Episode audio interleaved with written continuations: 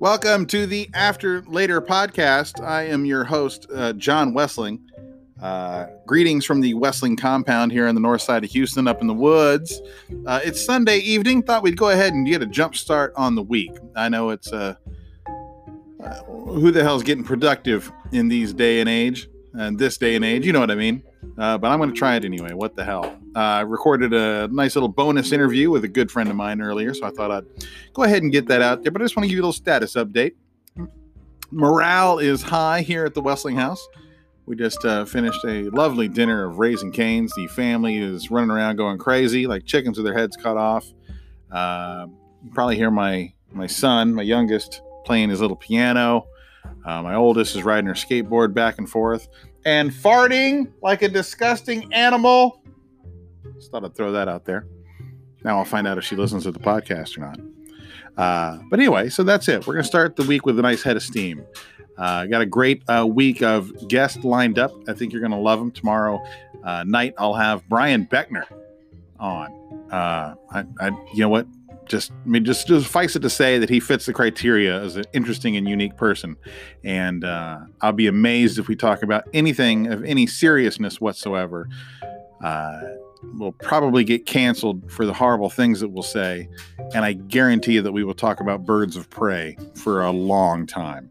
We're both big fans of the apex predators of the sky, nature's fighter pilots, the birds of prey. That's tomorrow. Uh, tonight, uh, I want to bring to you a conversation that I had with uh, one of my oldest friends in comedy. Pretty much as long as I've been in comedy, I've known this guy, I've worked with this guy. Uh, on stage, off stage, in production, in uh, in writing, in uh, animation. This guy has had his fingers in a lot of pies, and um, it's just uh, an amazing ball of energy and, and, and quite a personality. Uh, like I said, he's he's written for a whole bunch of different shows. He's worked as a producer. Um, he's been ahead of the curve with uh, like uh, I guess it's Major League Gaming. He was working with them for a while, or it still does. Still does a lot of stuff with the, all the um, the new gaming tournaments and things like that. Matter of fact, I think he was working for Fortnite. Uh, uh, one of their uh, running their Fort, Fortnite live broadcast and all their web channels and stuff for the last couple of years. So you're about to hear us talk a little bit about Fortnite. So here's a, a conversation I had earlier, uh, sitting here with the family. My good daughters uh, playing Fortnite, kiddos playing around. Uh, so here's a conversation that I had with one of my dearest friends, Mr. Matty Kirsch.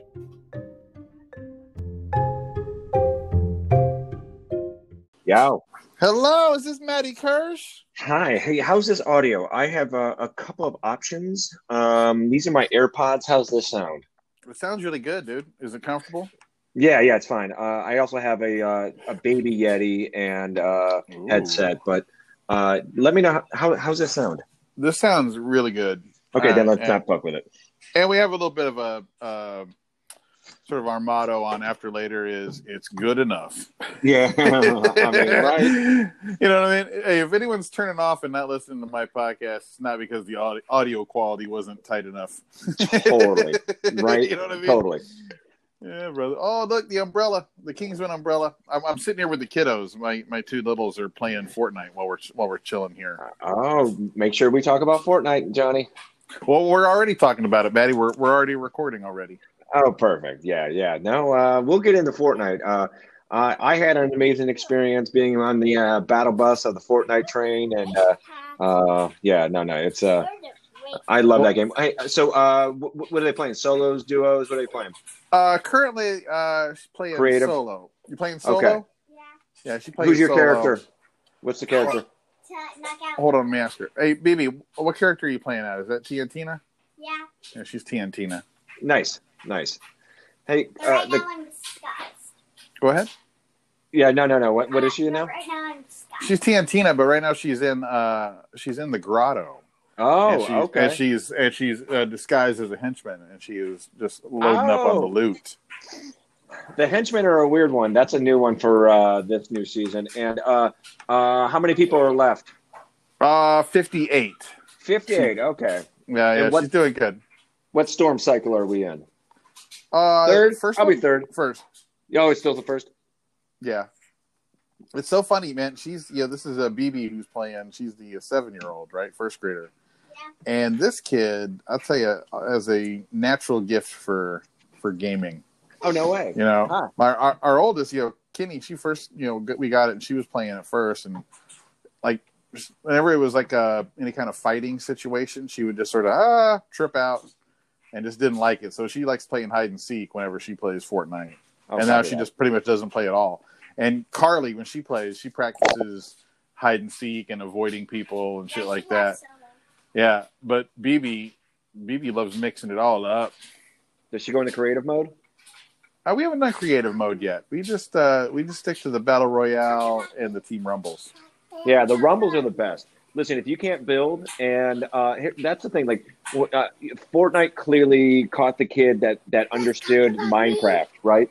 And Yeah. uh, and building is a big thing. Forging and building is a big thing in Minecraft. And some folks on the boomer side, uh, uh, that building's kind of hard. That what's great about Rumble, you, you don't have to worry worry about that. You, you people can build a bunch of stuff. All you got to do is pick up some uh, some weapons, some ammo, and uh, have some fun. Yeah, I'm. Um, I'd say when I play, I'm a bit of a sniper. Oh, okay. That's the way I, I like. I like getting a sniper rifle and then just picking people off. That's kind of my. Oh, That- hold on, wait. Keaton wants to say hi. Hi, Okay. Keaton. Hi. Hi. Hi. Uh, he's not really good at, at video gaming yet, but he loves to watch. He's the kid Yeah. at the arcade who, who stands on the edge. Yeah. Waiting know, to put a waiting to put a quarter in. And that's what say I am Yeah, except he doesn't actually put the have any quarters. Yeah. yeah, I have the quarters. Yeah, he buddies up with someone who's really good, and then he's like, "Oh, oh, do it again, dude, Oh. do it again." Yeah. You know? I left my quarters at home. Can I borrow one? yeah, exactly. Yeah, he's totally that kid. So, what did you do for Fortnite? Just um, so we know. So uh, I was one of the lead creative producers for the Fortnite World Cup. So the Oh, last cool. the last year, I uh, I literally uh, uh, I did a bunch of Fortnite events. We did the one in the Forum. We did the one in uh, Arthur Ashe Stadium, and uh, it was a wild ride for a year. Like I went all over the world because we were scouting places to go for this, and uh, I got to be in every single part of the whole thing. So it was pretty crazy. That- and uh, That is very cool. yeah, and the team got nominated for an Emmy this year, so we're up for a sports Emmy. I, I don't know. I was I was a I was a contractor, so I don't know if I get an Emmy, but uh, but uh, yeah, no, it was uh, it was Maybe they have a contractors Emmy. They should Yeah, have like right. the non-union, the non-union Emmy awards. Yeah, no, no, no. I, hey, listen. The best part of it, I, I I was part of the experience, so I don't give a shit. You, you know what I'm saying? Yeah. Does that make sense? Like I don't care. No, like I, absolutely. uh, it was one of those most magical, stressful things that ever happened. We had to do it all in real time, and uh, it was an amazing staff, amazing team. We got to go big, Johnny. We got to do something huge, right? And uh, yeah. uh, and we had the power of Fortnite behind it, so uh, it was fun and uh, wild ride. Uh, and uh, I've got the crew jacket to uh, prove it. and uh, that is cool. yeah, no, it was uh, it was pretty it was pretty bananas how that story happened. So. Uh, Are you good at playing? Are you a good Fortniter? no, no, no, no. I, I, I, I focus mostly on the competitive side. So what I got to do was I was always watching it. So I'm, I'm in the broadcast side and the shoulder. So I, I, I did the broadcasts and the shoulder programming. So I kind of managed that for, uh, for the uh, Fortnite folks. And uh, I watched so much Fortnite and played so much Fortnite. Like, uh, not good at building, so I always play Rumble. That's my jam. I play Rumble Yeah, probably ninety percent of the time.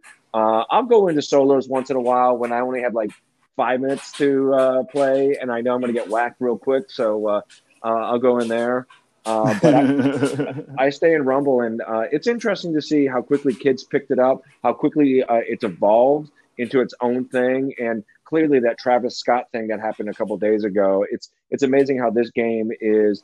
Uh, uh, they're they're calling it. I think it's what's the term? The term is called like a meta universe, where you Yeah. know it's a metaverse. I, I it's a it's the very first one, and I think uh, you know all the all the fancy smart people are talking about that, but I think Fortnite's going to be that first one, right? Like twelve point three million people saw that first Travis Scott uh, thing that happened three days Wow. ago. That's crazy. That's that was insane. I remember when they had the uh, the Star Wars preview that they that aired on there.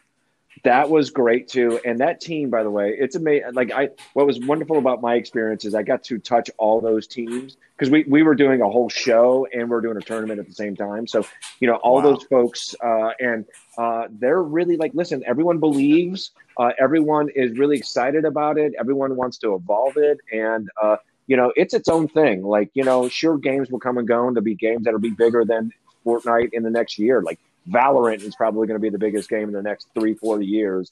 But, you know, it will always be uh, connected into exactly like your kids. Like, you know, uh, you know, uh, it, it, was a pop culture phenomenon that was uh, that was uh, that that will always evolve into something else. But it's uh it's there's nothing like that in the space right now. Fortnite is clearly its own its own thing.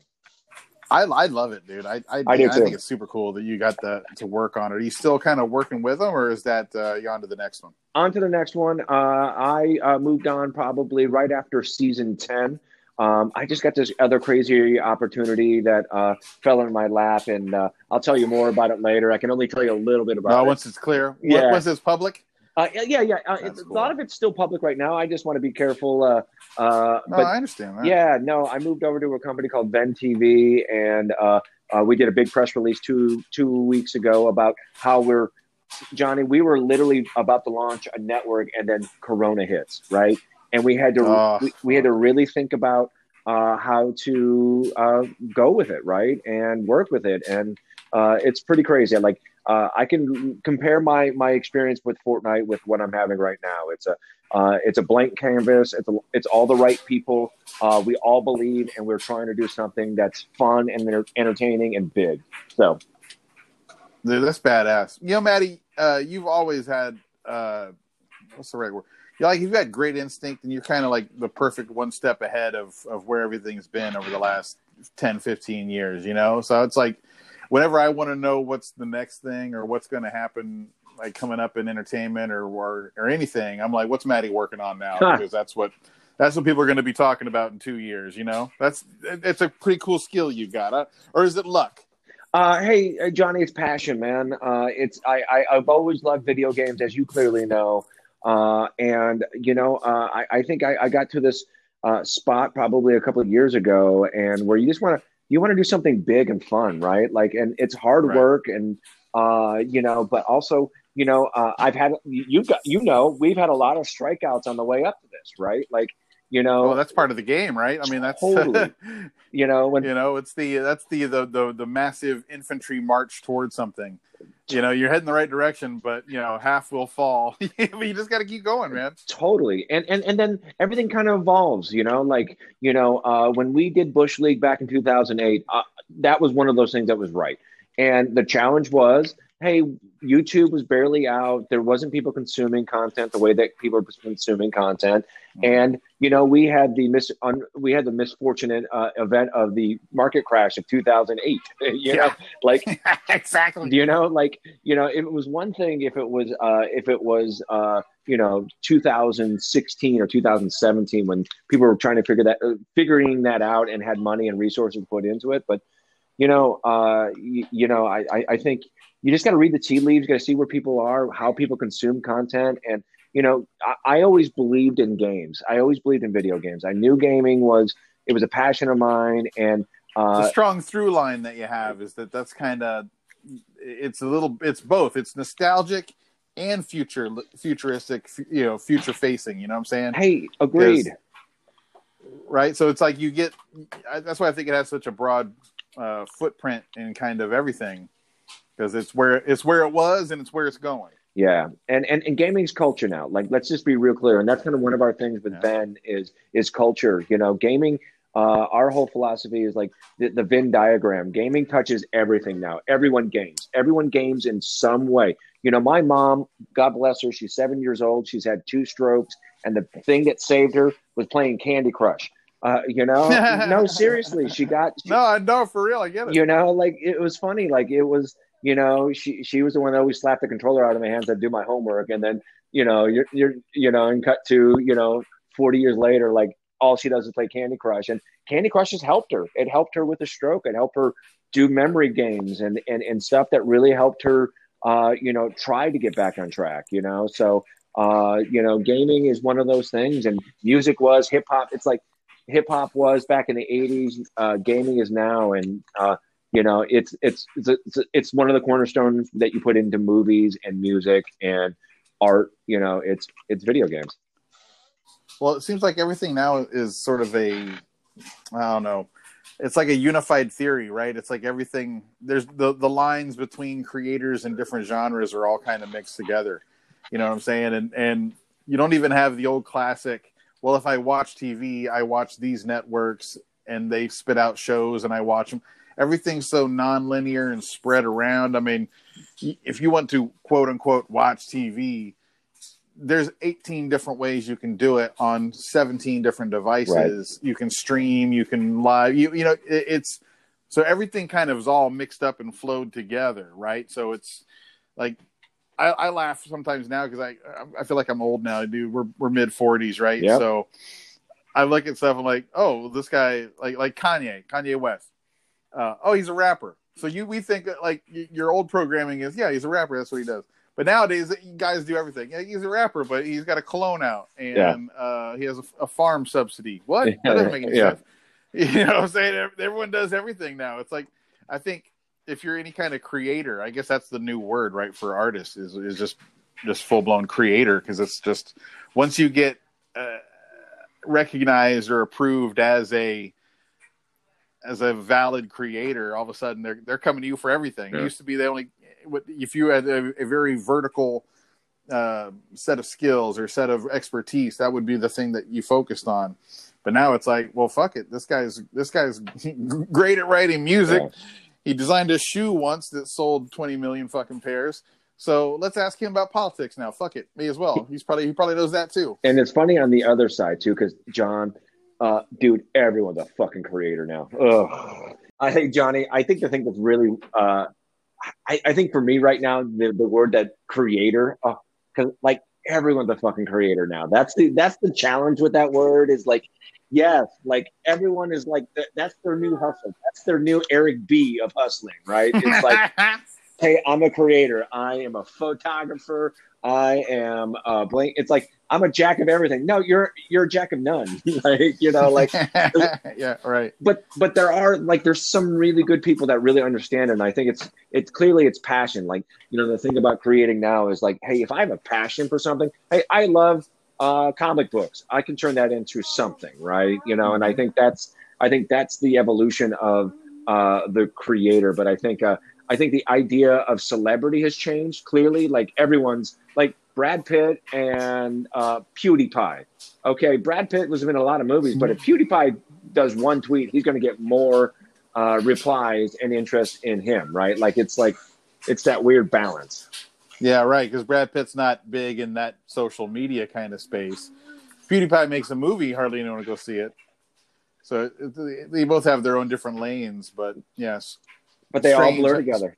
Yeah, strange how that works, man. Yeah, yeah, it's so bananas. It's uh, you know, me, me and Andy Huggins were talking a little bit about this because, I mean, look, I want to be encouraging to to all artists. I want to see new totally. voices and new, you know, everything like that, right? But I think what we've lost is what's kind of important. There's no longer any kind of structure that tells you if you're not good enough anymore. Right. you know yeah. what I mean? I mean, you, uh, the, the old fashioned cutthroatedness of, of entertainment, I think, made a lot of the you know for for every one of the right people or the, or the people who, who, who were talented enough to quit 150 of the ones that should have quit quit right? So it scared off a lot of the right ones even though a couple of the wrong ones here and there. But nowadays it's like the ethos is totally different. Now it's a uh, don't ever let anyone tell you you're not good enough kind of thing. So you wind up nobody quits anymore. So they just keep pounding out shit whether it's good or not, and it's mostly not, right? I mean, but that's just the nature of, the, of large numbers. So it's like, how do you get? How do you how do you have both? How do you have a a supportive uh, culture that you know fosters creativity and exploration, but still lets people know, okay, you're wasting my time. Let's go to someone who actually has it. Right? Does that make sense? Yeah. like a dick. I feel like a dick. No, no, no, no, no. Hey, listen, I, I, I think it's all about focus, man. It's uh the, the the the bottom baseline of all of it is talent and tenacity, right? Like it's you've you you you know we, we were fortunate, and I tell everyone that like what what we went through, and it was amazing that we had that uh that Laff Stop uh, uh, Zoom session the other night. That was so much fun. We'll get into That that, in a second. Uh, what was amazing about that is that was our our college years. Twenty years ago was our college years, and you know what the lessons that we learned in that world uh, and around that world that not only evolved us into better creators. Hello, uh, you see how I worked that in? Yeah, you did. I thought. They, I did. Uh, but it also was our college. It was our it, it was our hard knocks, right? Like you know, we knew some. We we got instant feedback in real time. It was something that no, you know, uh, you can put up something on YouTube and you get instant re, uh, feedback, or you can do a, a Twitch stream and you'll get instant feedback if something's cool or not. So that is now here. However, we did that back in the uh, boomer years. Uh, I'll just say that. Um, yeah, right. but but that people didn't have that like they just you know there was no instant feedback and we picked a, a profession that gives you instant feedback you know like I, I could be at a job going hey am i doing a good job uh, and i'll be there for six months going hey am i doing a good job boy within within 60 seconds in a comedy club i know if i'm doing a good job or a bad job you know Yeah. No, absolutely. It- it- another thing that goes with that, I think now you have versatility. Like if you're, you know, you're a 21 year old dude and you're trying to really make it as the next white rapper from Cleveland. You know, God bless you. You take a run at it. You put some some clips up. Maybe it sticks. Maybe it doesn't. And if it doesn't, it's not like, well, fuck it, back to CarMax. You can go try something else. Like, well, you know what? Now I'm gonna go uh, learn graphic design and make fucking t-shirts with dicks on them. You know, you, you- can just keep bouncing from one creative outlet to another, right? Without losing. You know, back then when we did it, it was like, okay, I'm trying to be a comic. So many of our friends were all aspiring comics. And think about how many friends that we know that are still our friends, people that we like, but they kind of flamed out of comedy just because of you hate to say natural selection, right? So it's like Yeah. they Yeah. went from being just like our buddies that we knew or the people that were our colleagues in comedy, but they just sort of washed out, just natural. Everyone does it, right? Totally. But like uh now now the people don't wash out anymore. Open mics are just clogged and completely full of of uh of people who whether they get a laugh or not, they just sort of go. well hasn't it you know? it hasn't it been always that way you know i, I think I, I think I, I think you know the, the cream will rise to the top and t-sean shannon quote so will turds um fucking the best t-sean quote ever one of the best That's a good one. uh, but but hey, listen, I, I like I'm going back to talent and tenacity. Like I, I think you know the the difference now, Johnny, is uh, we have different avenues to do our quote unquote open mics. You know, I can put a, a video up on YouTube that I think is funny and send it around to a bunch of people, or hopefully it gets discovered by somebody. I, I try to put some swabby uh, some swabby uh, SEO tags to get it picked up on something, and you know Mhm. like I, I think we have all these outlets to perform now and i think uh, it's different now it's it's it's it, it reminds me of the la actor right but the thing about la Right. is in new york you just do stand up uh, i'm in new york now and you know there's not you know there's not a lot of acting jobs that that stand ups go for but in la you could be an actor you could be a comic you could be an improv guy you know like Mhm. i think that's the world that we are now is trying to figure out our other skills That's smart. That's what you got. That's I guess that's part of the adaption, right? It's either Yeah. adapt or die. You know, you can't live in a um, you know multi-platform world and just be a one-trick pony Hey, anymore. and and Johnny and we adapted you know like listen like we went we went from stand up to writers to producers to directors to uh r- running st- you know like we we went that direction right like i think you know uh i i, I think you know uh the one thing you know like you were talking a second ago about like you know selecting or dying i i kind of you know I, I changed my lens you know i was a stand-up comic out of right out of high school and then you know what uh, uh comedy was a little bit hard and challenging in la and you know what? I like making shit. You know, I like like, hey, this is a TV show, and I want to do, I want to put on a show, right? You know, and I kind of had that shift a little bit, you know, but I'll always be a stand up and you will use stand up comedy every day. Like that's, that's without a doubt my college degree in every single meeting. People are like, Hey, do you miss doing stand up? I'm like, no, I do it every day of my fucking life, man. You know? Yeah, right. You know, I'm, well, hold on. Indulge me for a second because Yeah. I want to say this to, to the listener who may not uh, already be a Matty Kirsch fan. but because I remember back in the day when when you kind of left left the purs- the full time pursuit of, of stand up and and really made the push into being a writer. And we've seen people do that before. And I've seen plenty of comics who've made that transition, and a lot of them did it out of necessity. You know what Yeah. I'm saying? It's like it's like ah, I can either be one of the herd over here or really make a run at it. And I remember it was so bold that you did it because not only did you not have to, you were excelling very well at stand-up comedy. So for you to make that jump, that was a that was a bold move. I mean, that was like that's like someone who has a winning lottery ticket doubling down at the casino on it. Like, why didn't you just take that money and run, or keep going? With you know, you it was working for you is what my point. And then you bold choice, I think, and I, I've always admired that. You know what I'm saying? Like that was that that showed faith that you believe in in your own product, man, and your own skill. It's funny that you said. Well, first of all, thank you. Uh, it's funny. That's the one thing Rogan always brings up to me all the time. He's like, "What the fuck, man? You could have been the next Plank. You know, like you could have been Duncan Trussell. What are you doing?" Uh, Yeah, oh yeah, you could have been, dude. You could have been. There's like three Yeah. people in the Rogan universe that. That's what he said to it me. Took three of them to replace you. yeah, he was just like, "What the fuck, man?" Uh, that's the joke that I saw him at the comedy store like six months ago, and he gave me the biggest hug, and I fucking love that guy. And he goes, "You could have been." What? I'm like, "Oh no, no, no! I had a man. I had, Dude, I had a." you would have been. You'd have been Redban, Duncan Trussell, and Ari all wrapped I up. know, and that's what that's what Rogan said. That's so funny. Uh, not specifically like that, but that's what he was like. Like, dude, uh, hey Johnny, like, I, listen, I, I, I, I once I, I had to put stand up comedy down for a hot second. I think that was the first thing. You know, like I started out as a 17 year old kid, man. Like I was literally right out of high school, uh, and all I did was live and breathe stand up comedy and uh, you know, and I wanted to, uh, you know, when I got to that point, I, I, I really wanted to take a breath, and I also wanted to jump into the deep end, right? Like, okay, I'm gonna shit. Okay, this magic sword I got on my back that I've been slaying, fucking whatever I've been doing with it. I'm gonna put it down and find another weapon.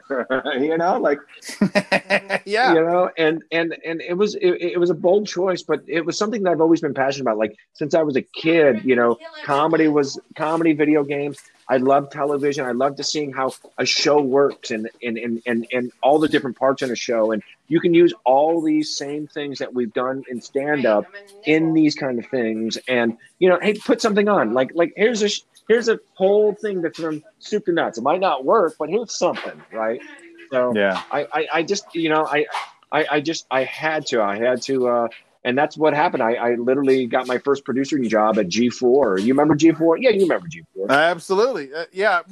What was the one that, uh, speaking of, uh, I know we're jumping around all over the That's place. This always cracked me up. One of the first times you hired me to write is when I, I think we were still pre- uh, pregnant with Kinnison, Yeah. right?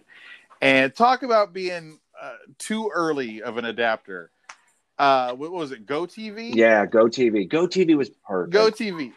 Go TV was like the perfect idea, Okay, except One thing. technologically That- 10 years ahead of its time. that's where we're different. So Go TV was uh, to catch the the folks up. Go TV came out in about 2007, and what it was, it was Sprint, you know, Sprint phones. It was their it was their Quibi basically, where they Yeah. uh, they they they had all the phones connected. Uh, the phones they wanted to put video on the phones, uh, and they wanted to come up with a bunch of TV channels to give you give you original content into your phone. So like it was it was the first one. It was before YouTube came out. You know, Yeah. So yeah, it's a timeout. So timeout. So the listener, what he just pitched to you describes like about twenty different services you have available on your phone right now. one hundred right? percent. But then that yeah, in 2020, Yeah. it sounds like wow, yeah, that's what we do now. Yeah. But then 13 years ago, when no one had a phone with a screen that was larger than an inch Yep. on it, you know, it was so it, it would dude, it was like it was like being 20 years ahead of the space program. Yeah. And and they did it right. They did it like a network. They had two studios, Studio A, Studio B. They had probably eight show uh, producers uh, and crew. So each, so when I when I say show producer, so it was a network. So they had a news show, they had a comedy show. Mhm. That's what we worked on. They had the weather. Uh, they had sports. Uh, they had music slash hip hop. So they had the verticals, right? And each one of those verticals had a team of probably five or six producers working on that show. And they had a giant studio where you booked it out and you did your show, and another show came in right after you. And you know, it was that kind of rotation of a of a television network. What you would think as a normal TV network was what this was. And uh, the challenge was the phones were the the the, the phones were Yeah. shit. You know, like they, the phones were shit. That was the, like no none of the us that worked on the show Yeah. had phones that would that or, or the service that it took to see Yep. it. You know, it was like, wow, that was great. Well, I hope they liked it. yeah, Uh, I, I'll see you tomorrow, I guess. Yeah, hey, know, hey. There was there was no, hey, look, we got thousands of views, or hey, Yeah. look at these comments we got. It was just, nope. Yeah. Maybe someone saw it. Who yeah, knows? who knows? And, hey, thank you. Uh, do I still come in tomorrow? I do. Okay, okay, great. Cool, man. I'll see you guys tomorrow, man. This is fucking great. and there's a, another thing I thought was always funny about it is like nowadays you look at uh, if you shoot content for phones, it's in landscape Yeah. mode or it's in the the portrait mode and all that, or if you're shooting other digital stuff, it's in the 16 by 9. Dude, if I'm not mistaken, didn't we shoot in fucking square? We were, we were four by three. like- We were four by three. yeah, we were like like old match episodes. Oh yeah, we shot in the same old format. Yep. that was crazy, Yeah. dude. That was nuts. that was a that was a great experience. Like that was like, hey, I I I- think that's what we're trying to build right now in at Venn is exactly that kind of thing. You know, it, it's it's that kind of concept, but you know, uh, on the production side. But you know, hey, listen, GoTV was uh, it was uh, it was. Uh, it, it was a great ride. It was a, a great learning experience too. You know, like I think uh, pretty, it was so far ahead of its time that I don't. I, I have a hard time understanding how they got it approved. Yeah. You know what I mean? Like I'm like, damn. It, it- like that seems like something. Like, did they know themselves that they were five years ahead of time? You know what I'm saying? That's the only thing I can think of. That they were like, all right, we're gonna kind of figure out this system because we already know that phones are getting better in the pipeline. I mean, this is like 2G days, dude. There wasn't Dude, even, Johnny. Uh, dude. it- it's hard to explain to It people. was you ready for this? A normal a normal phone does either 30 frames per second or 60 frames per second. This was five frames per second. yes, I remember we couldn't have any movement. Yeah. It was basically just Jonah talking to the mic, and then we had pictures, and that was about all you could cut. It was to. locked off cameras, no motion. It was Uh, green screen shit when we needed to do green screen shit, and uh, it Yeah. was uh, or a desk. like, hey, I'm sitting at a desk, and Yeah. I'm only going to move here or here. You know? Uh-huh. I remember we were trying to like Photoshop images for green screen stuff. How many times it was? Well, yeah, it looks great, but there's no way that it'll be so low res when it's done that no one will be able to see what that is. Like it won't read on the little one inch. I know. it was so fucked up. Uh, well, hey, Matty, uh, uh, do you have time to, to stick around a little longer? Oh, man, yeah. I, don't, I don't know if you're. I don't know, but yeah, hey Johnny, I'm in quarantine. I live in I live in Oh, White. Chester. I, I I live in West uh, Chester, New York, and uh, we are two miles away from the the Corona hot zone that popped off here. So Yeah. you know what? I'm not going anywhere. Oh, Yeah. good, good, good. Well, we're let's let's take a little break Totally. here on the After Later podcast. I, I, I run a little ad. I know, I pennies. know. I No, no, love run 'em. them. And then so this, the, yeah, these couple of pennies, it goes to the Whataburger slash Xbox Game Pass, fund, Oh, which is very, very important in the quarantine life. But when we come back, uh, Matty, let's let the let's let the listener or two uh, lo- reload their bowls, and um, uh, when we come back, you know, I want to hear what it's like life's like in New York. But then I'm hoping I get uh, some advice from you for other comics, for all the comics in the in the world that are now locked in their houses. You've already prepared your skill set for this for the last 15 years at least. Give us some tip. Help these dinosaurs learn how to grow some fur and uh, get an opposable Yeah, thumb. yeah. Maybe I'll get those tips from you if you've got yeah, a copy that. We'll be right back with we'll be right back with more Matt Kirsch right after this. Three, two, one. Hey, welcome back to the After Later Woot, podcast. woot. I'm your host, John Wessling. I know that was such a long Woot, time, I'm joined by one of my dearest friends in the world, uh, my my my comedy brother in arms. Uh, I've known him since I at least you, man. 1997. Was it 97 or 96? Yeah, probably there. 96. I- I, think 96. Yeah. 94 is when I kind of started. 95 is when I was like really kind of focused. And 96, probably 96. Yeah, it would have been around there. It was, whenever I showed up to Yeah. Houston. I always laughed at me and me and Tommy Drake showed up at the Laff Stop on the same Ha. day. Uh, I think that was like the end. Uh, yeah, I want to say fall '96 would have been right around when that Wow. was. But yeah, and I've known you since day Mm. one, man. And I tell you, uh, it, here's another thing. I, from knowing you for so long, I mean, dude, if you think about it, we we've known each other for more than half of our adult that crazy? lives. or, or or or no, for our entire adult lives, essentially. I mean, I was like what 21. You know, we're about the same Exact same age, so. I mean, shit, dude. And, and this is uh, for the regular people out there listening. Imagine if, if like there was like it's like we're like we're all like like army buddies or someone who you've had in your family forever, you know. So I know you. I know you. You know me. We know each other's families, all that stuff. Uh, there's one thing I think you and I uh, have in common is that we have a real high boil point, a high boiling point for like anxiety. Of course. right? Like I try to, you know, obviously the world that we live in is very fucking high stress, very high stakes, dangerous shit going on all over. But like you, like me, try to keep it light, try to keep it friendly, try to keep a good attitude about things. It takes a lot before you finally get to what the Oh, fuck, You know And it what I'm saying? happens. and, and then and then it happens. Yeah, I'm saying way. It's like uh, it's like uh, uh, the t- yeah, temperature for sugar when it becomes um, glass. you know, what I mean, like I'm I'm sweet, delicious sugar, and now I'm caramelly, and boom, now I'm shattered Agreed. glass. Right.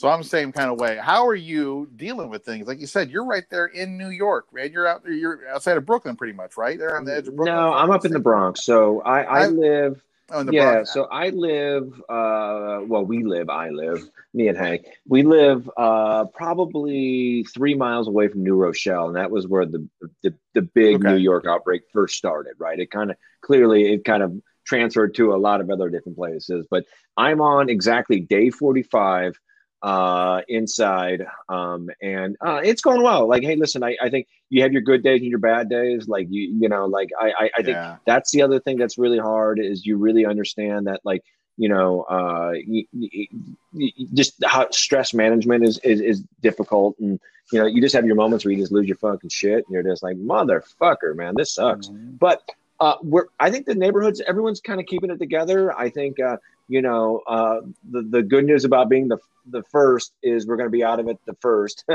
you know, so I think I think everyone's right. kind of figuring out how to move around and and all that. I I don't know when the city's going to open back up. I work in the city, so I don't know when that's going to happen. But uh, but yeah, no, no, we're just chilling. Like uh, you know, spring is finally coming, so that's the other kind of positive. It's not too cold you know uh, we can go outside and uh, it's starting to it, everything's starting to turn green again so like it they're like at least there's some kind of like you know visual moment of just like oh, okay great everything's okay now you know Well, yeah, it's crazy how fast the world heals whenever we stop I doing shit. You notice that? I mean, Pollution. Like, Amer- uh, the, the world stays indoors for a month, and all of a sudden, you know, the sky's clear, water's clean again. Like, it just makes you think, dude. Like, it won't take long after we fuck things up. If we nuke ourselves and we disappear, the world's gonna be fine about a year I after know. we're done. You know what I'm saying? like we're we're all bugging about fucking global warming and climate change and fossil fuels and carbon and all that shit. It's like the the Earth is just going, uh huh, yeah, whatever. Just die off, and we'll fucking have this thing looking like a park in about one trip. i know and that crazy it's it's bananas it's uh, yeah. uh, how are you guys holding up how are you guys doing Well, I, I, and I've said this on the show before because of like that, you know, that little burst I just had talking about the the fucking Earth and the end of the world and blah blah blah. I feel like it's all so big. Like this is a big fucking Yeah. deal, right? This is a worldwide, global. This is a biblical event. Let's just be honest. Th- th- There's a there's only about a dozen things that permeate the entire world's history, right? You know what I mean? I mean, dude, half of the world's population didn't even know there was a World War. II, right? This is something that is fucking, st- you know, every motherfucker on this earth knows about Yeah. coronavirus. Everyone is is hunkered down or whatever as best as they possibly can. So this is like a big fucking deal. So because it's so big and so overwhelming, it's almost been anxiety free for me because it's so easy to accept that I can't do anything Yeah, yeah. about it. Good point. I like that. and, and I don't take it. I don't. I don't take it personal either. It's Good not like point. you know. I mean, obviously, I've lost work. Yeah. I've lost money. I've suffered personally for it, but it's not like it just targeted me and fucked Yeah. just me. Everybody's fucked in in varying worsening degrees. So it's like I just sort of roll with it. Like, eh, life, Yeah. huh? you know. So th- that has helped me. I mean, the kids have had their entire school year. Yeah, canceled I know, right? right? Like so this this whole thing started, they were already they had already had spring break for a week. And they were just about to go back to, to school. And I was just about to go get on a ship Yeah. for fuck's sake. That would have been a, a long ass trip.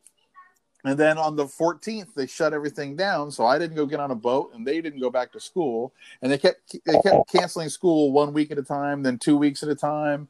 And then all of a sudden, what was it, like a week ago, they finally just said all the way, no more school for the rest of the year. So, I mean, can you just imagine how weird that is for them? Now, for for school kids, I mean, I got elementary kids. I get my my oldest is seventh grader. That's like that's like a huge fucking deal. Like they're just and, they've rolled with it too. Like it was a little bit disappointing, but they've adapted so quick. They're taking lessons from uh, online from their teachers. They're keeping up with their schoolwork. Uh, Zoom is a Yeah. godsend to the kids because they just get to see each other. They still have little classroom meetings, so they're trying to do their best to remain normal. My oldest, I think, is probably having the hardest go out of it because she had a little more of a social Yeah, kind of right. life. You know, seven, seven, you know, junior high. It's a little bit, you know, so the not hanging out, not getting to see everybody is one thing, but you know, fuck, dude, it, the days of the week Ain't no it longer matter.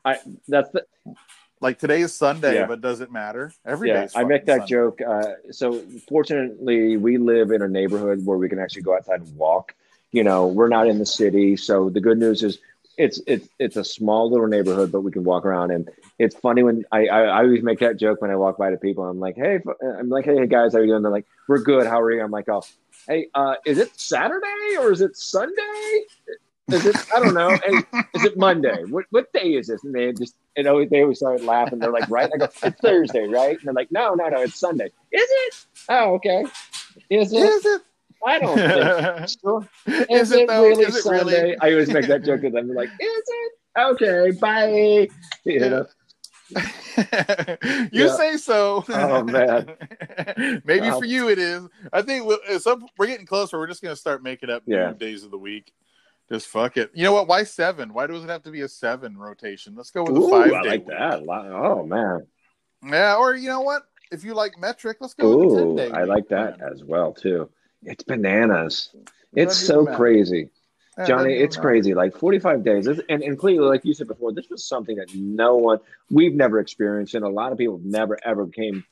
I mean, World War II is the one Mhm. I always hear all the time, but that was something complete. You know, that, that was apples and oranges, right? Clearly, uh, and Right. uh, it's it's pretty crazy how. Uh, a, I love how the restlessness is starting to come out now, where people are just coming outside, going, "I don't Yeah. give a fuck anymore." like, I got to go outside. I got to go outside. Like, you know, Dude, you better be thankful that you're not in Houston because I know you lived in Houston a long time. You're originally yeah, from Ohio, yeah, right? Ohio. Yeah. So, but then you, but you high Yeah. school, all this. You know, you 100%. know Houston. You know the people here, right?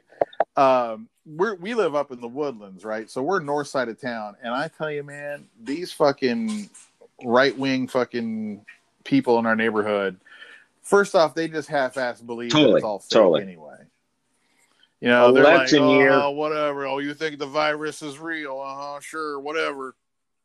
So they don't want to fucking abide by anything. So you, I mean, you see like the the memes and stuff of some guy who goes online and says this is all just a bunch of bullshit. You can't take away my freedom, and then three weeks later, there's the, his Which is- obituary from dying. Uh, That's pretty much the, the Yeah. neighborhood I live in. That's the world I'm in. Our neighbors don't give a shit. They just are, and we're- we're like we're hunkered in the house. We go outside, we're putting masks on and stuff, and they're looking at us like we're crazy. I'm like, we're gonna be the only motherfuckers Yeah. alive here in a month if you guys don't fucking clean up your shit. And the same dude, like Houston, it's just embarrassing the shit out of me lately because, you know, our county judge puts out a thing of, hey, wear a mask if you go outside, right? like made it official. Like you have to wear a mask. It's not like you got to wear some sort of fucking space hood N95 regulation mask. She just saying tie Yeah, a fucking cover your bandana around your face.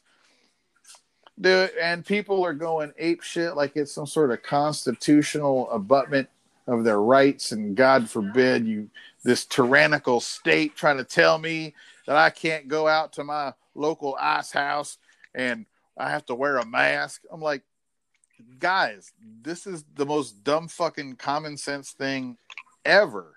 And I think it makes them look bitch ass weak because if you want to talk about the great sacrifices that have been made in history, how many generations have have have sacrificed themselves to defend our freedoms, right?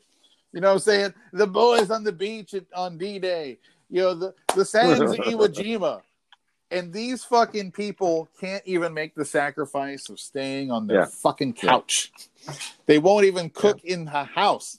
They they have to go out and do it. I'm just I, I just throw my hands up at this point. I don't even know what to say it's about it. it's fucking crazy and, and and and the other side of it right like like you know numbers don't lie okay 50,000 people have died of this okay 50,000 that's that's a Vietnam. that's all of Vietnam has died all in of a month. Vietnam in in 45 days and Vietnam was a couple of years in 45 days the same amount of people who died in Vietnam have died of this thing and uh you know I, Mm. like listen like and and you should be really worried about your older folks like you like you know like Yeah. you know you know you can can you can carry this to somebody you you know like you know i i i uh Yeah. I, was in the city i went back and forth john johnny i went back and forth from la that month of march i went back and forth from la three times i was on a plane so the first time this Ooh. is right when corona was hitting the first plane there was it was about 90% empty Ne- following week i had to make another trip to la yeah. it was about 60% empty. And I flew home the day before the whole mandatory shutdown, and it was probably eight people. I was in first class and I fucking loved it. Uh, but, you know, I, Yeah. I literally, I was this guy. I'll take this. Thank you. I'll, I'll wipe it down. Don't worry. I'll take that. I'll take wh- wh- what else can I throw in my bag? I'm never going to be in first class ever again for my entire life. But I'll take whatever you can. well, yeah, that that LA to New York flight. It- that's a oh, that's a pricey it was great. class. I, I literally took everything. I was like, "Can I have this?" Yeah, great. I wipe it down, throw it in my bag. Can I have that? Nope. All right, thank you, thank you. I'll take this. Yeah. I just, I was like, it's never gonna happen again." I'm taking all this shit. You know? Yeah. You're like, I'm probably gonna Yeah. die from this, so hey, bucket mm-hmm. list. Mm-hmm. I'm in But it's so funny that people, but but but it's uh. also about other people. Like I, I understand how you feel about something, and this is this is clearly some kind of this is this is a virus that's going around, right? It's not it's not you know someone leaving a pipe bomb somewhere. It's a virus that can be spread in Yeah. so many different ways, and you know and. You know, uh, one. I hope we learn to wash our fucking hands after this. Come on, Wash your unbelievable. like you know how they put you know how uh, state houses and courthouses will put the Ten Commandments and a monument out front. The controversially so put the Ten Commandments out front. After this is all over, I hope years from now that we have big monuments in front of courthouses that just say "Wash your Yeah. fucking hands." Uh, I You know I remember, mean? Johnny, I remember probably five months ago, I was in a bathroom and just some gross ass, seedy fucking New York bar. You know those ones where like, oh, is is that a Mhm. toilet? Okay. Um, it is, it is now. Okay. And I remember some dude busting out of the fucking stall and uh, just walking out. Like, and I'm just like, holy shit, wash your fucking hands. Like, even, like, like it was common knowledge and basic instinct back then. Like, wash your hands, right? You know, like it's just, I was like, holy shit. That's funny. Because there you are in a dive bar. Yeah. Which in normal state, I mean, there's not a thing there that's Totally. sanitary. You know I mean? In the in the normal uh, if you're find yourself at a dive bar in the uh, you know, in lower Manhattan, you're basically in a fucking uh, uh Waits Yep. song, right? You know, I mean, you're in a Bukowski novel. But now now you're like fucking please wash your hands, buddy. I don't want to get sick. Yeah, like or at least I don't want to get sick from that Yeah. in here. I'm comfortable with regular Yeah. diarrhea. That's to be expected. Herpes was in play, but Corona, wash your fucking Wow, hands. it's pal. gonna be it's gonna be crazy, and I think there's gonna be a revolution of, or a revolt of people uh, not wanting to wash their hands too. Like, oh fuck this shit, you know? I've been cracking up at how, like you said, it goes after the elderly, right? There's a pretty hard cutoff. If you're 60, 65 and over, I mean, it's coming for you, right? And how did we go from from respect your elders, you know, must cherish the your your you know your parents and grandparents, and now they're like, fuck them. Yeah, You yeah. know what I mean? It's it's just it's a e- economic martyr. Darwinism. Like, die, die, so we can get back to work you already. know, Damn, yeah. Darwinism, man. It's the it's survival of the strongest, not the weak, man. You know, like, like it's it's crazy. Like it's uh, it, it's so bananas. But yeah, no, we're we're we're just chilling, man. You know, uh, work's been busy, so I've been very thankful. Uh, and and and to your point, it's like, uh, you know, we've been kind of like doing this type of thing from home for a while. So we figured out how to like you're doing a podcast, right? You. You're, you're already Yeah. leaps and bounds of a bunch of another people that are like, oh, hey, how do I plug this microphone in? How do I, you know, yeah, exactly. you know, how do I make a show? Oh, um, you know, We are lucky that uh, that we've had a little bit of that experience, you know, and and I wonder, thinking about that, like how things are going to change afterwards, right? Like comedy clubs are closing and not coming back. yeah, A lot of them are. A lot of them will are, are trying to, but even the ones that that survive, they're going to have to have some sort of model change, right? Like some things are going to have to be different at some level to to everybody. Makes I mean, we are on our own, dude. And if you're gonna if you're gonna keep doing this for a living, uh, you got to find a way to get. You got to adapt. You got to grow. You got to get online. Like like so many people now, like just regular civilians, we call them. You know, people with office jobs that used to have to go sit in a cubicle and you know and all that shit. Now they're working from home. So many Yep. of those jobs are going to keep working from home even when all Agreed. clear because they're going to be like, oh my god, it's cheaper, it's healthier, people are happier. We can do everything online now, uh, at least for the most part. Maybe you have to go in every now and then, but this is going to change day to day life. So it's got to change it for us. So I know, you know, for me, I mean, shit, I'm working clubs, but I also work a lot of cruise ships. And let's just say it like it is, man. Uh, a lot of my fellow cruise ship worker comics are a little old and crusty. you know what I'm they? saying? There- assume there- so. There's a lot of nice guys, talented comics, but they got their they do their thing their old school way, and they don't change, they don't adapt. I mean, the last you know, they don't even have MySpace for fuck's sake, half these guys, right? So when it comes to doing anything new media, they're fucking lost Yeah. and, and are already talking about, well, I guess that's it, game over. So how how are the new comics going to do this stuff? What what advice would you have for someone who hasn't, like you talked about, doesn't even know how to plug in a microphone? Hey, uh, hey, Johnny, it's the producer hat. I, I think what happened right after when I made that switch after stand up into writing, it was that production hat, right? It's it's figuring out how to put a show on. There's a beginning, there's a middle and end. There's all these different layers of a show. Um, you need certain things for those shows. So my big advice is uh, a get get get yourself some. If you have the money to spend, and it's cheap, I, I think uh, you know get the right the the the cost effective equipment. I think that's the Mhm. first thing. Um, and Yeah. hey, listen, uh, it- it's repetitions, man. It's one thing I, I really love about this podcast, dude. And I, and I kind of texted you the other day, but I, but uh, you know, like it's repetition. The more you do it, the more people you bring up, and you know, the more things that it, it evolves into something else. And it's uh, it's the repetition. And and now we just have time. You know, like I I think Yeah, you know it's really learning these other parts of production and putting stuff together. Learn how to edit. You know, learn how to cut a video. You know, like learn how to right. You know, um, graphic design to do something. Like I, I think you're going to have to learn all those kind of things uh, if you want to do something like this. And uh, like you said, it's really interesting to see what's going to happen with the comedy clubs. I think that there will be some golden. I think there'll be like golden ten, right? There'll be like golden Mhm. tens around across the world. And I think there's going to be these kind of pop up things. I think it's going to become a you know a Friday night show. A lot of local promoters uh, promoting these shows and getting people back out uh, uh, with comedy, with great comedians. Uh, you know, clearly comedians are in all in the same place from all levels, right? Like, you know, Mhm. the second that this comes back together, you think uh, you know, you think Chris D'Elia is going to be able to get right on back on some stage? No, he's going to have to get some time somewhere else, right?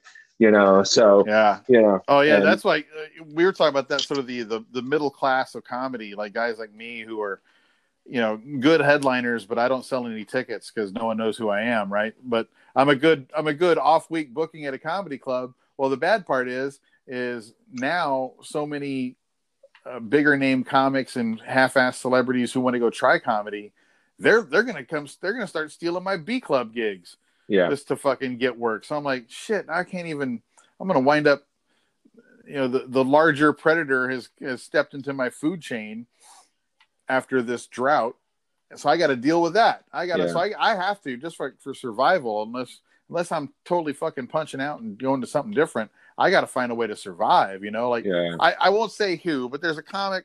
I think we both know them, but and they're when you see them on stage, they're one of the most you know, the perfect economy of words, uh, very fast, very quick witted. You know what I mean, and moves quick. And and they, you know, like everyone else, turned on a live stream as soon as all this stuff went pear shaped, and it's one of the most unwatchable, boring things I've ever seen in my life. Because they just don't. It's a it's a skill they don't have. It's a thing that they don't see it the same way we do, right? They don't see the move quick, Yeah. jump around, have a plan, make it short, make it make it you know bite size and watchable. Instead, they just turn on the thing and look at the bottom for two hours, and like, oh hey hey, uh, Silky Boy's here. Hey Silky Boy, Oh, what's you up, know, what I mean, Sophie that kind of yeah, you know, what I mean, that kind of live stream that's just like drives you fucking crazy. And I'm like, and I'm bummed about it because I'm like, I see this guy, and I'm like, oh, so I, I sent him some tips and and he used a couple of them, you know. Um, but other than that, I'm like, there's got to be a a hundred others that are going on, and they're going to get discouraged because it's not working, and then they're just going to put it down and and and scrap the whole thing. So it's like, I, I feel like I want to just make like or find comics who are good at it, and I don't want to change who they are, but I want to help them adapt the thing that they already do into the new format. Does that Well, does that yeah. make sense? I mean, kind of. Hey, yeah, hey Johnny, what, what you're saying is is long story short is you're putting on a fucking show. A sh- you know what we did at Operator 11, and for all the people, uh, Google Operator 11 about 2008 or nine. Uh, what we you talk did- about another one that was ahead of its time, and if it Oh. was out right now, if there if there was if, if Operator Eleven was still going right now, there'd be no Zoom, and Nope. that motherfucker would be a ten billionaire. he would be a 10 billionaire. Uh, but hey, look up Operator 11. Uh, it was it was it was Twitch uh, before Twitch was even Twitch, and it allowed you to produce a show where you were the host of the show, but you were also the director, right? You were pulling in people, Yeah. you were pulling in assets, you were running bumps. I think that's one of the big pieces of advice, you know, advice that I would give to young comics like in this world, in this right now, is think about it as a show. Like watch Mhm. all these shows and see the layers of a show. Show has an opening. A show has uh, a beginning, middle, and end. It's got segments here. It's got produced segments. Uh, hey, we're going to kick it over, and, and even if you're doing a comedy bit, you're shooting it and putting it together, and and and and and and it's it, it's putting on a show. You're putting on a show now. You're not you're not being part of a show anymore, where it was like, hey, it's comedy Mhm. night. Uh, this guy's headlining, this guy's middling, and this person is uh, opening Right. you're you're you're it's their show you're on their show and you're doing this you know basic structure hey you know johnny you're doing 50 minutes um terry you're doing uh you know Mhm. you're doing 30 minutes and ruby ray you're doing 15 minutes to open up right so like Right. it- you know and, and you know ruby ray could be in the middle i wasn't trying to say anything like that and, and wasn't going and anyway i was just trying to come up with names i'm trying to be eclectic all right i'm not saying that Ruby Ray. yeah, I wasn't trying. Anyways, uh, but but I I- I think understanding a show structure and uh, you know uh, really dissecting. You know, I, I think we were lucky when we were kids because we had television and we dissected every single. You know, when you see a lower third of someone's name down, oh, That's a teammate. you know, I need to put something down. You know, so Yeah. you know, no, just understanding a show and putting a show together. And layers. It's all about layers, layers, layers. Same thing with stand up. Layers, layers, layers, layers, layers. I, I think I think what I see a lot too is you know the whole the you can't teach an old dog new tricks, and so many accomplished comics, if if not famous, at least uh, a you know skilled and have been around a while, right?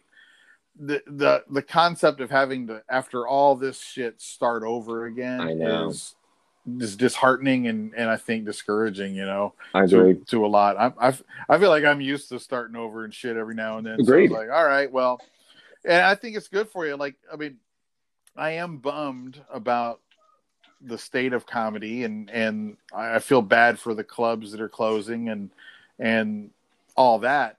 But still, it's like you know, fuck it, dude. At this point, it's this is a new opportunity more than anything else. I mean, it sucks, but you have to look at it as well. Now, if you're not just going to tap out, then what can you do to to take advantage of this? Yeah, hey Johnny, I think you hit it on the head. It's kind of all it's like going full circle, kind of when we were starting talking about how the shift from stand-up comedy that I made into uh, producing and, and writing and producing and you know doing that part of it, you know. And I think that like you know, uh, I, I think you always have to start from scratch. Um, I think everything that you've done up up to this part always uh, uh, it always helps, and I also think that we should be a little bit more conscious about uh, building opportunity. You know what I'm saying? Like, you know, the the the, the challenge with stand-up comics is their tunnel vision is own. I'm just a comic, and and nothing can ever stop me from going to clubs. Guess what? Coronavirus did. You know, Yeah, like, you can't even go to the fucking grocery store now. you know, like you know, like you know, I, I, I think involving that mentality of I'm a stand-up comic, you know, uh, and I, I know we kind of we jumped around with it that I'm a creator now and I do all these different things, and that's fine. But I think you know one skill helps out the other skill that helps out the other skill, right? So I think you know, Yeah. like I, I think that's the, the the big lesson that we're going to learn from this. I think about too. Uh, everyone starts with their base skill, right, or whatever their their entry level Right? was to it. You know, Good point. Like, um, if you're a musician first, even if you grow into the other part of the creator, you probably still bust out the guitar and, and Noodle. play your guitar when it's time, Yeah. right? Yeah, exactly. Same thing with us. We go back to your main skill. Comic, I think, is a great base skill to have. Agreed. uh, it's it's almost like because the comics I know, no matter what they go on to do, like dude, I've I've talked to to guys who are pretty well known uh, actors, pretty well known show creators, but they started off as comics, and they want to talk about comedy.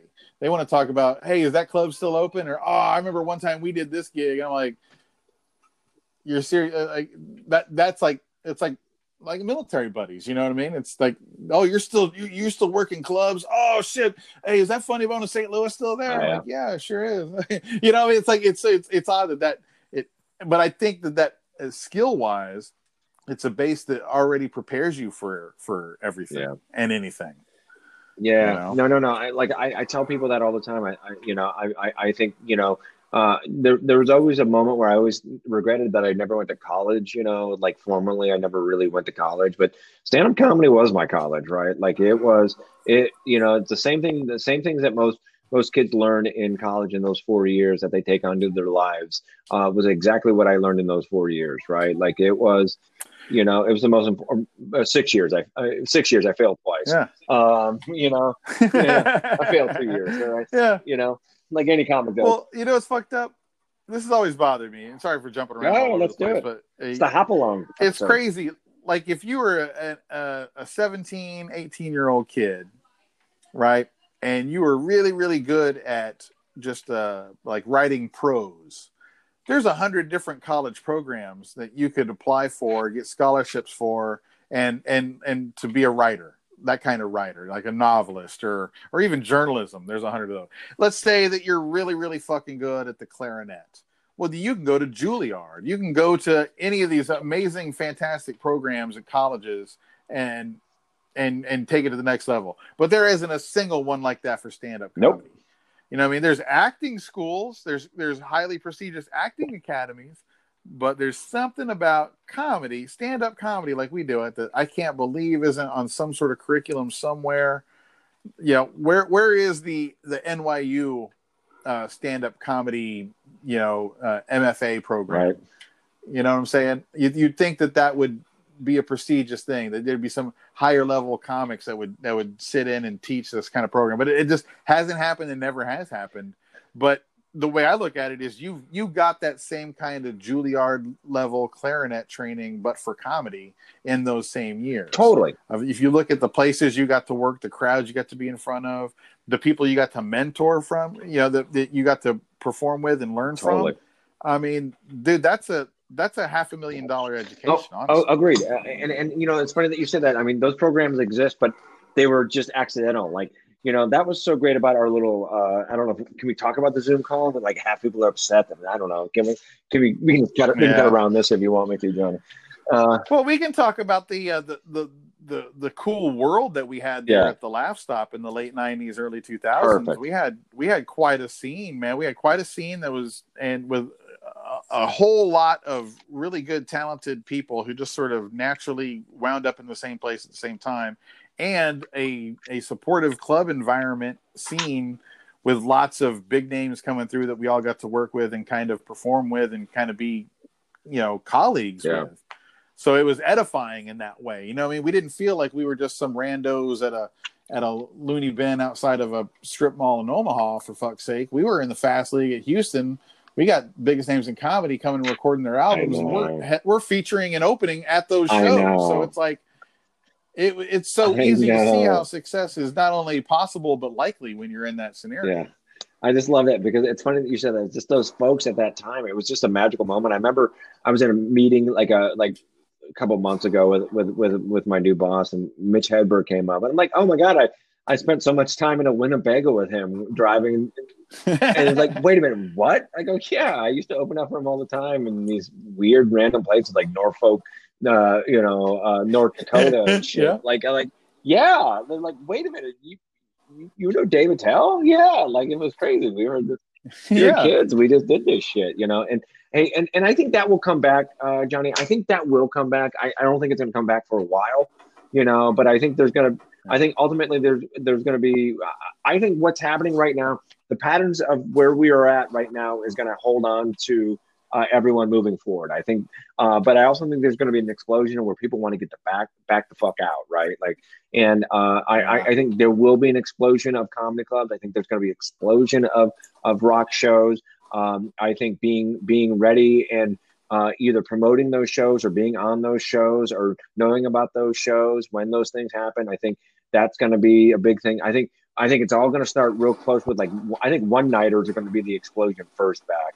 You know, like no, you're how- right. how- You're we need people to come back to our bar. Hey, listen, uh, I, I know you're already in a hole, but hey, let's do a door deal. Maybe it's five bucks again. I think, and we'll split we'll split the bar with you, and uh, we'll put on a kick ass show. You know, so Yeah. I I, I think Well, I was looking at the, they're talking about here in Houston uh, the the new parameters to try to open stuff up, and uh, it's like you know, bars and restaurants can reopen, um, but have a dramatically reduced occupancy, and there's no no dancing is allowed. So it's like basically shit. The only thing you can do is comedy because people can you can sit people down six feet apart from Right. each other. you know what I mean? They're not going to be dancing, trying to fuck. They're going to be, up. you know, they're, they're, and then you have, they're, you know, they're talking about no bar service, only waiter service, you know, to keep people away from spreading them at the bar. So I'm like, yeah, Yeah. perfect. All the, all the, all the planets are aligning for that. Like comedy will be popular at first. And I think, dude, you, you know, now we talk about it, now we kind of flush it all out. I think comics are going to be some of the best prepared. If we can keep our Yep. shit together, we'll be the best prepared to take advantage of the new kind of environment, the new, the new landscape, I guess it would be of uh, of how entertainment's going to go, right? Because we'll be versatile. I guess that's it. Expand your your skill set now, so that you can take advantage of both sides of you know the either the return to the live performance and you know the expanded online presence yeah. Hey, listen, well. everyone's gonna yeah yeah. sense? Everyone's trying to. eh, What's gonna happen is everyone's going to want have want to have fresh entertainment, right? I think you know the the the the, the you know Netflix is going to get stale real quick. you know, like you've already blazed through most of it, right? You're you're you're at the you're in the bottom of the list where it's like trending for you four years ago. You're like, oh, what were they thinking about me? For? yeah, you know, like shit. but but I think you're absolutely right. I got a crazier pitch. You should do stand up comedy at drive through theaters. I think that's what you should do. Dude, Sarah's been working on that since this Great. thing started. Yeah, Sarah, Sarah Sarah was trying to book them before it went all the way closed down, but once it opens back up, yeah, that's funny. That's so great. That's yeah, Sarah is working on producing that right now. I, That's I hilarious. I'm going to tell you that right now. I think it was. Yeah, I, I think what, what's other th- that's interesting about this kind of thing, you see what kind of it blossoms. Like everyone hits this weird yin and yang of this sucks, but there's an explosion of creativity in some way. It was so uh, it was so heartwarming to see that that that that drive through or drive-ins, uh, drive-in movie theaters were just exploding, and I think that's going to be a new norm. Mhm. That's cool. That's a. I think you're absolutely right, You know, man. That's been cool. This is, Matty. I got to say, this is uh, this is uplifting. I love, I love getting the, to talk to you like this and talk Hey. about this stuff, man. I feel, I feel better about. we, we just hey hey johnny we just have to read the tea leaves I, I i think you know we kind of started this conversation of like you know always being ahead of something but always being hyper aware right being here now and understanding how Mhm. uh, people are reacting and you can look at your friends you can look at all your network and go okay people are getting frustrated here and here and here and you know these zoom calls and uh, comedy shows on zoom is good and and and and, and productive to keep that going but there's there, there's a way to naturally uh, uh, turn this into something positive. And like you said, we already have all the skill sets. We just have to figure out what that is and just adapt to that new skill set. Yeah. No, absolutely, absolutely. Encouraging words uh, Oh, from Matty love you. Kirsch. Hey, Matt, how can if, if anyone out there is listening and they want to uh, hit you up or maybe even you know ask for for more advice, how do they reach you on like a Twitter or whatever? What how do you want people to? So let me give yeah, let me give you my social security number first. I think that would be great. Four Oh, five. uh, uh, no, That- no, that that's would help. okay. That's probably not. hey, tw- Twitter is the Shit. easiest one. At Matty Kirsch, M A T T Y K I R S C H. Excellent, excellent. Hey, I got to ask you the, the my standard Yeah. questions here. Now that we've now that we've built everybody uh, their morale back up, let's talk about if let's say this gets Yeah. worse. okay, uh, if there was a complete economic uh, collapse to where there was no longer a such thing as comedy, if there's no entertainment business whatsoever, right? What would what do you think you would do? How what would you change your career to if, if you couldn't do anything Okay, entertainment so what I would do is I become a, a Amazon uh, truck driver, and I would do Okay. jokes to get tips. clever So like, I like when, that so when I drop, like yeah, so, So when I drop the- off your your 37 rolls of toilet paper and I drop the thing, I go, I ring the doorbell and go, here's a joke. And then hopefully they go, oh my God, that is the funniest Amazon uh, uh, truck driver ever. I'm going to make sure I give him 10 bucks because you have exactly 24 hours to throw in a tip. So I would, I would be, I would be a drive-by jokester. wait is that na- is that true you have 24 hours to tip your, Yep. your delivery Yep. people Yeah. holy Yeah, yeah, shit i did not know that so that means these guys have been thinking i'm just some sort of cheap asshole because i didn't know there was a tip I, option yeah, no, I, yeah. So I would probably do that or, I uh, bad. Hey Johnny, I'd probably get into probably the mob. I think that would be the second one. I'd probably get really life yeah. of crime that's the first that's the first yeah. I'd the podcast. probably go that way. I'd be the funniest guy in the in the mob. Probably get whacked like second or third because the guy's too happy. Like they would literally go, "This fucking guy is way too happy." So you know what? Oh hey, let's go. Let Uh, th- I think that's charming. That'd be like a good hitman, right? Like a, like a like a cool Joker. I'm a terrible kinda shot, so I don't think they'd give me a gun. So uh, I think they'd be like, "All right." you you strike me as a bomb. Oh maker. yeah. Oh yeah. and I'd kill myself making the ultimate bomb. okay. Yeah. Oops. he Oh. bombed tonight. Wah, wah, wah. Ayo. Okay. So and then the next one is Okay. even further. Like let's say it goes past economic collapse. We're taught now. Let's say it goes full blown Walking Dead. Yep. Society is is gone feral, um, and you find yourself knocking at the gated door of a of a warlord. What skill set are you bringing to the fence that's going to let them? That's going to have them bring you in and uh, you earn your keep in the new saviors Uh, type I can produce your TV show. I can put. I can. I So- can make you bigger than Trump.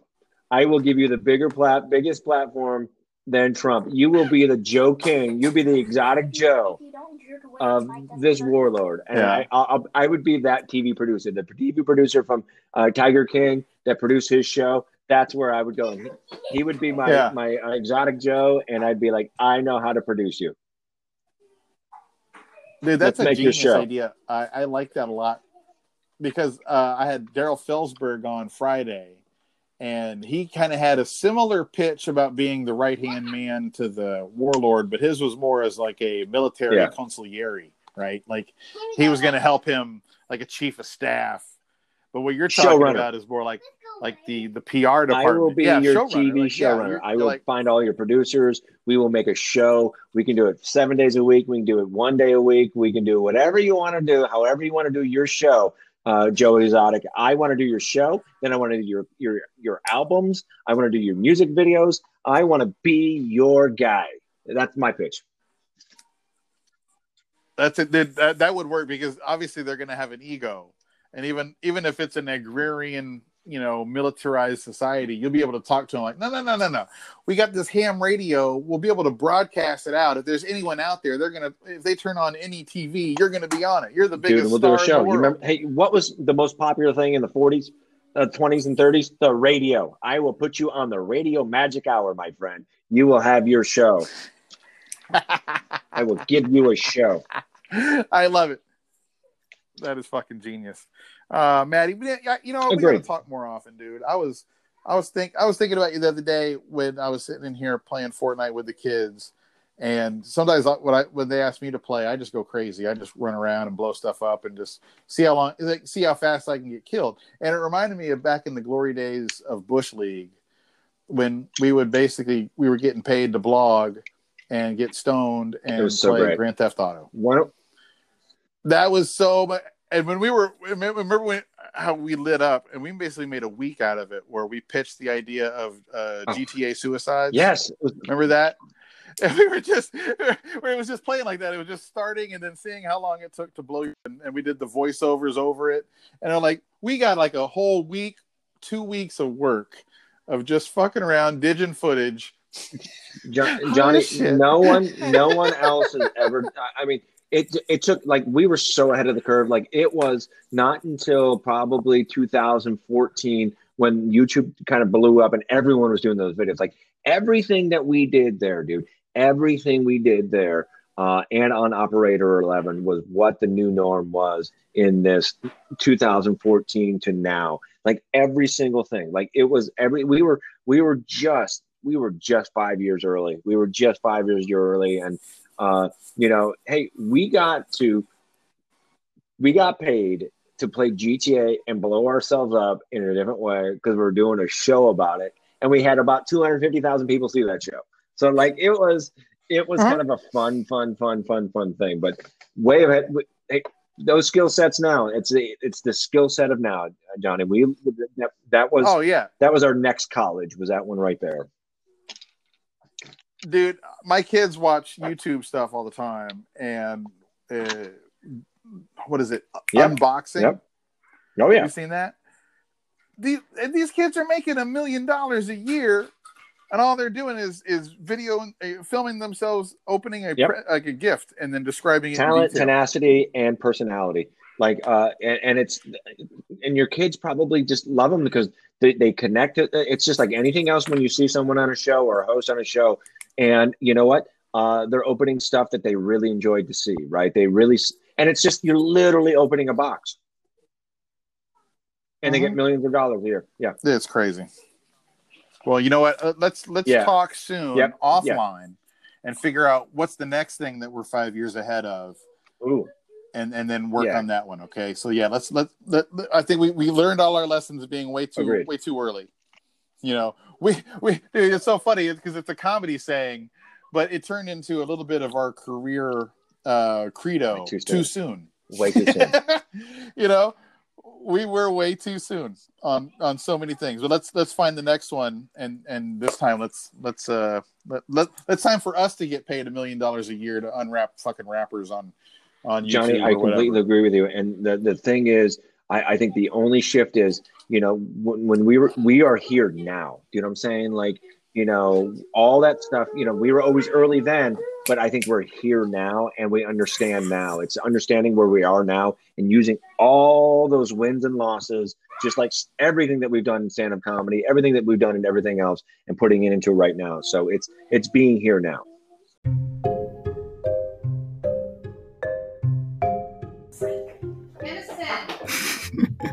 Thanks again to my uh, guest today, Mr. Matty Kirsch. That was a fun conversation. uh, love that dude. Love that dude. Uh, yeah, like I said, we got a great week lined up. Want to thank all of you who have been listening to the After Later podcast and sharing it with your friends. Appreciate all the comments, uh, all the ratings and stuff. If you haven't had a chance yet, I don't know which uh, uh, outlet you're listening to your podcast on, but I sure would love a nice little uh, rating and a review. What the hell? And you, you know what? If you're a friend of mine, if you like me, don't feel like you got to give me the glowing review and the five stars. I, want your honest opinion. And if you're someone who just uh, happened upon this tangentially, um, you know, friend of a friend of a friend referred it and this wound up on your feed. Uh, first off, welcome. Hope you dig it. Uh, but I'm also looking for your feedback as well. Uh, like my dad always said, you got to scratch where it itches, not where it looks the best. Don't pump my tires and tell me that I'm pretty.